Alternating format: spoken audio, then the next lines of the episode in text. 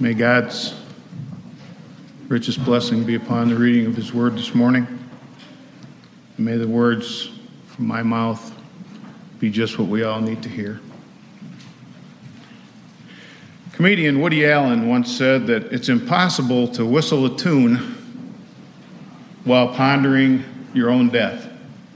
I suspect that's probably too, true. But that's kind of what I want to do on this Memorial Day Sunday, 2021. I'm not going to whistle, but we're going to make some kind of an attempt to put death in its place.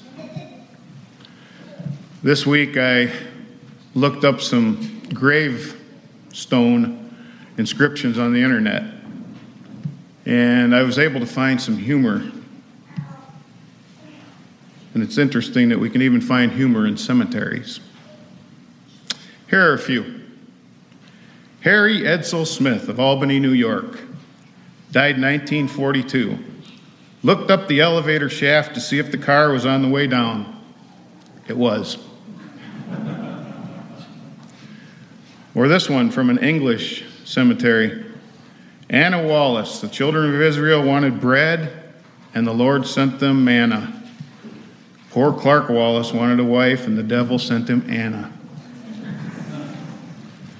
In New Mexico, here lies Johnny Yeast.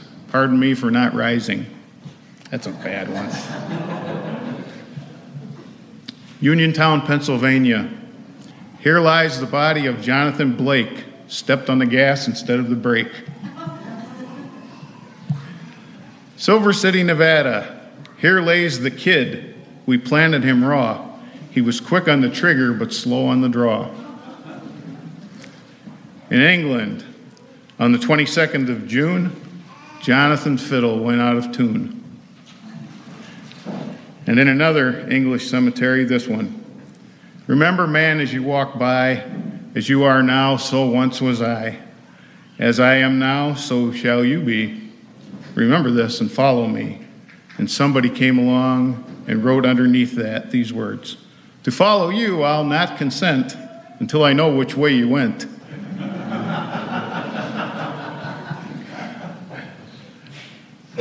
now, don't misunderstand me. I'm not making light of death. I just hope to put it in its proper perspective. We want to see it this morning in the light of an empty tomb. The story of the raising of Lazarus helps us to see it in that light. We can appreciate Mary's comment when she first saw Jesus after her brother had died. She fell at his feet and said, Lord, if you would have just been here, that wouldn't have happened. My brother wouldn't have died. We can understand that. We can appreciate her grief. Her reaction was natural. She had seen what Jesus could do, she knew that he could heal. And she knew that if Jesus had been there and had wanted to, he could have healed Lazarus, and Lazarus would still be alive. Sometimes we feel her grief. This church has experienced that kind of grief. Just to name a couple, uh, Sherry Ann Grossenbach, young lady, how old was she? 16? Teenager. Much too soon. Andrew Kelly, in his 20s, right?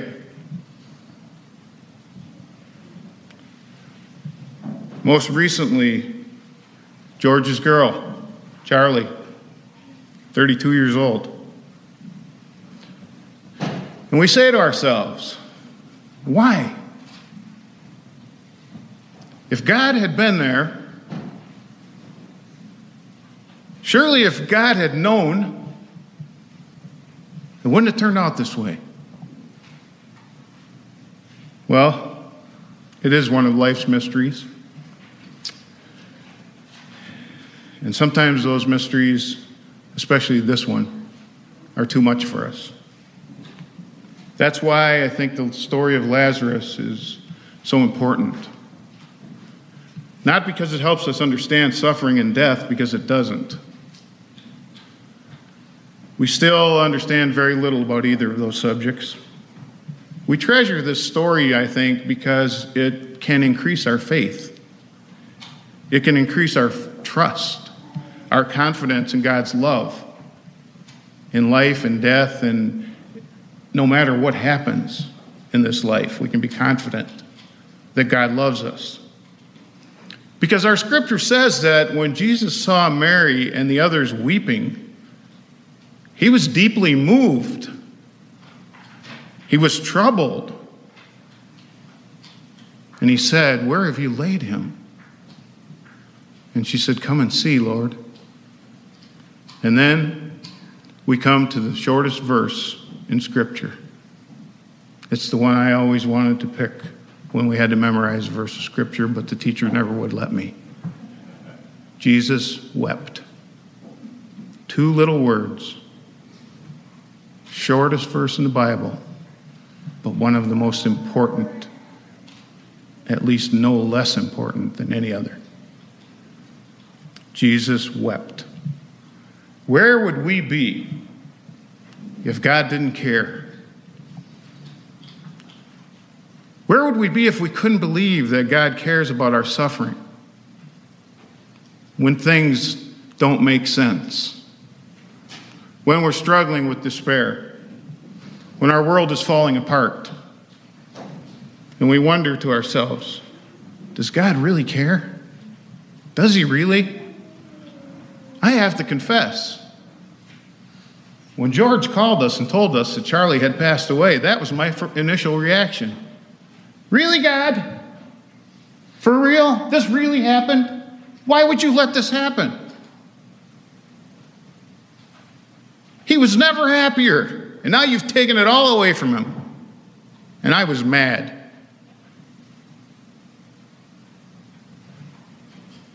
It's a good idea to be honest with God and tell him exactly how you feel. I think it is. And that's what I did. If only that day I would have remembered this little verse in John chapter 11. Jesus wept. You know what that means? If this is the Son of God, here at Lazarus' tomb with these broken-hearted people, and he is weeping, and he is God, then that tells me that God cares. When I cried about the situation, Jesus cried right along with me. Jesus wept. Then the Jews said, Look, look how he loves Lazarus. He's crying. But then some of them said, Couldn't he, the guy that could heal a blind man, couldn't he have saved his life? Couldn't he have kept him from dying? And that's the question that I struggle with. And that's the question that we often struggle with. We know God cares, but why doesn't God prevent bad things from happening? There was a young boy in a rural area of Kentucky whose name was Cody. Cody's dad was a preacher. And when he grew up, he wanted to be a preacher too. Once or twice a week, he would stand up on one of the chairs in, the kitchen, and he would give his best sermon that he could on John 3:16 because it was his favorite verse, and he loved that verse where it says, God so loved the world that he gave his only Son, that whoever believes in him will not perish, but have everlasting life. And Cody believed that. And he wanted to tell other people about it. And so he wanted to be a preacher because they got lots of opportunity to say that. Well, when Cody was eight years old, he died in a tragic accident. His funeral was held one snowy January day. And there lay Cody, his right hand holding a rope because he loved to tie knots and to learn how to tie different knots. His favorite stuffed animal was with him his Bible, and a picture of his brother. Over 2,000 people came to his funeral, and they all heard the same story And they all knew that he wanted to be a preacher, just like his dad. Cody wasn't raised from the dead like Lazarus was. But a kind of a miracle did happen. Cody's accident shook that entire little community.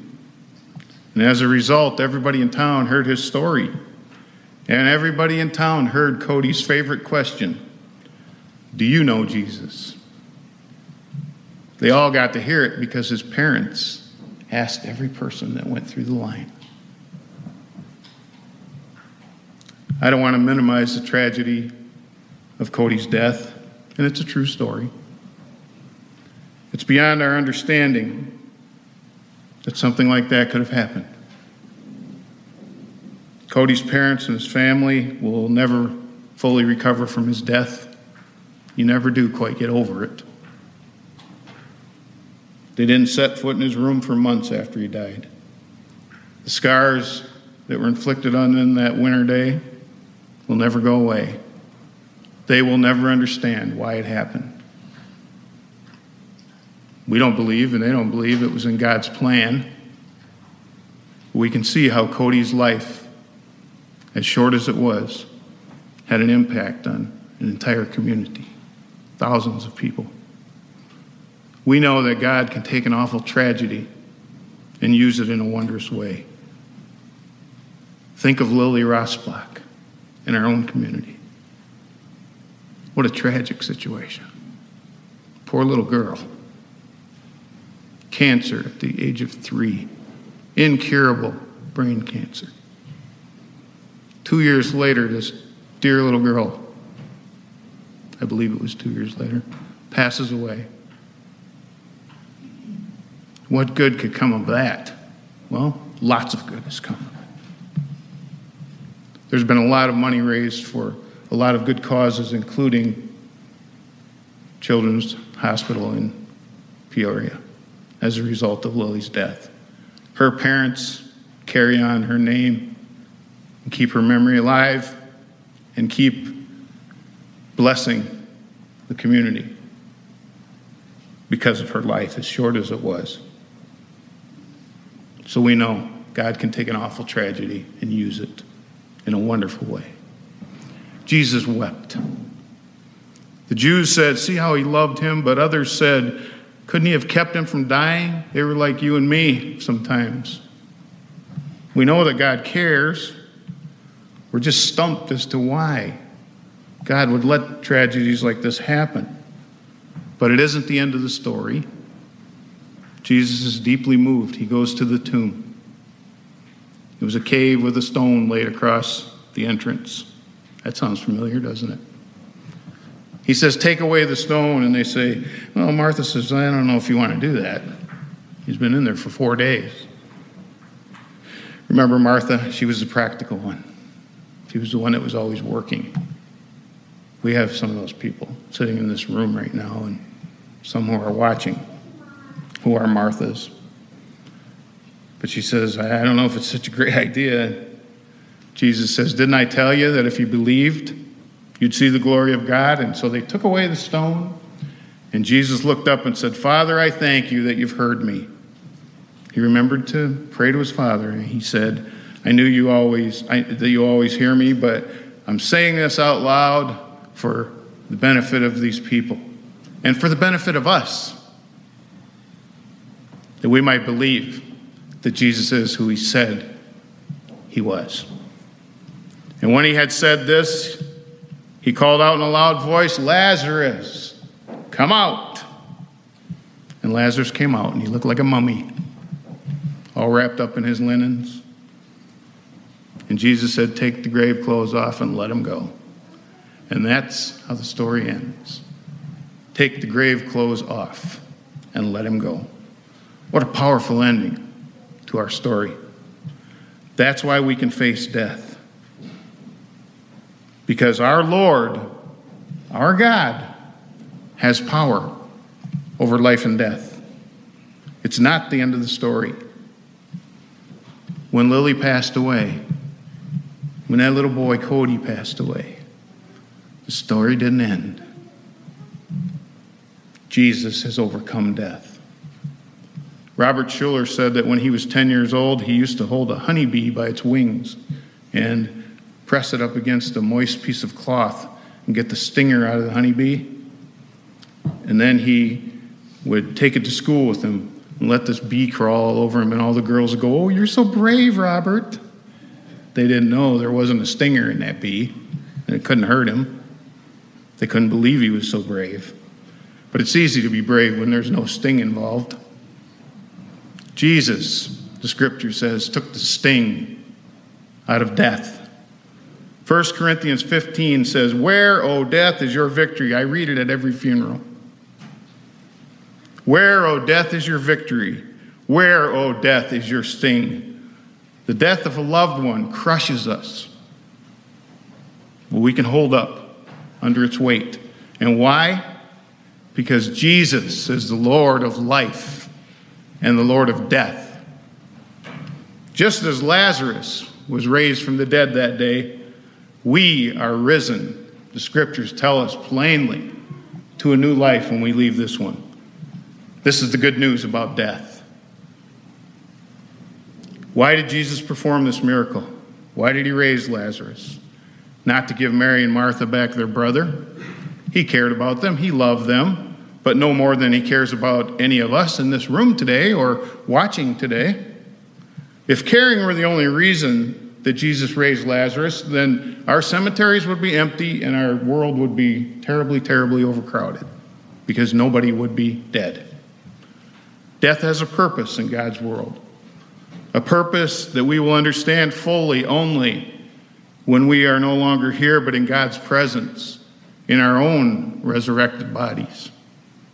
The answer to why Jesus raised Lazarus is found in his prayer for the benefit of the people standing here, that they may believe that you sent me. Jesus raised Lazarus to assure those people and us that those who follow him will be raised, risen again. Lazarus' raising wasn't permanent. He died again physically, or else he'd still be walking around. Death is part of God's plan in that respect. Lazarus was raised so that you and I would know, finally, that Jesus is the Son of God. I don't know who Jesus is to you. In any given place or any church, there are different opinions. Some see Jesus as mainly a great teacher, others as an inspirational leader, and he was both of those. But do we remember to see him as the Lord of resurrection, the one who rose Lazarus from the dead? And if he has that kind of power over life and death, then we have nothing to fear. Nothing. We can trust Him with our lives, we can trust Him with our loved ones. He cares. He wept at the graveside of a friend. He has power over life and death. What more do we need to know? There was a lady named Louisa Stead. One day, as Louisa, her husband, and her young daughter were swimming in the ocean and having an oceanside picnic, they noticed a young boy way out in the surf. And as the drowning boy cried out for help, her husband ran out and swam out to try to rescue this boy. Unfortunately, he was pulled under, and they both died. As her, his wife and his child watched helplessly from the shore. In the days that followed, this poor grief stricken widow began to put pen to paper, and the result was a hymn that I bet you've heard. It goes like this Imagine writing these words after watching your husband die. Tis so sweet to trust in Jesus, just to take him at his word, just to rest upon his promise, just to know, thus saith the Lord. Most of us know that one. At the end, it says, I'm so glad I learned to trust thee, precious Jesus, Savior, friend, and I know that you're with me. You're with me to the end. Trusting Jesus, Louisa Stead later went on to become a missionary in Africa, where she served the Lord for 25 years. She knew Jesus as one who raised Lazarus from the dead. Is that who Jesus is to us? We don't know. And I don't have the answers to why tragedy happens in this world, but we do know this. When it happens, God cares and walks through it with us. And Jesus raised Lazarus from the dead. He wept, and then he raised Lazarus. May God grant us the wisdom and the ability to believe that all of this is true.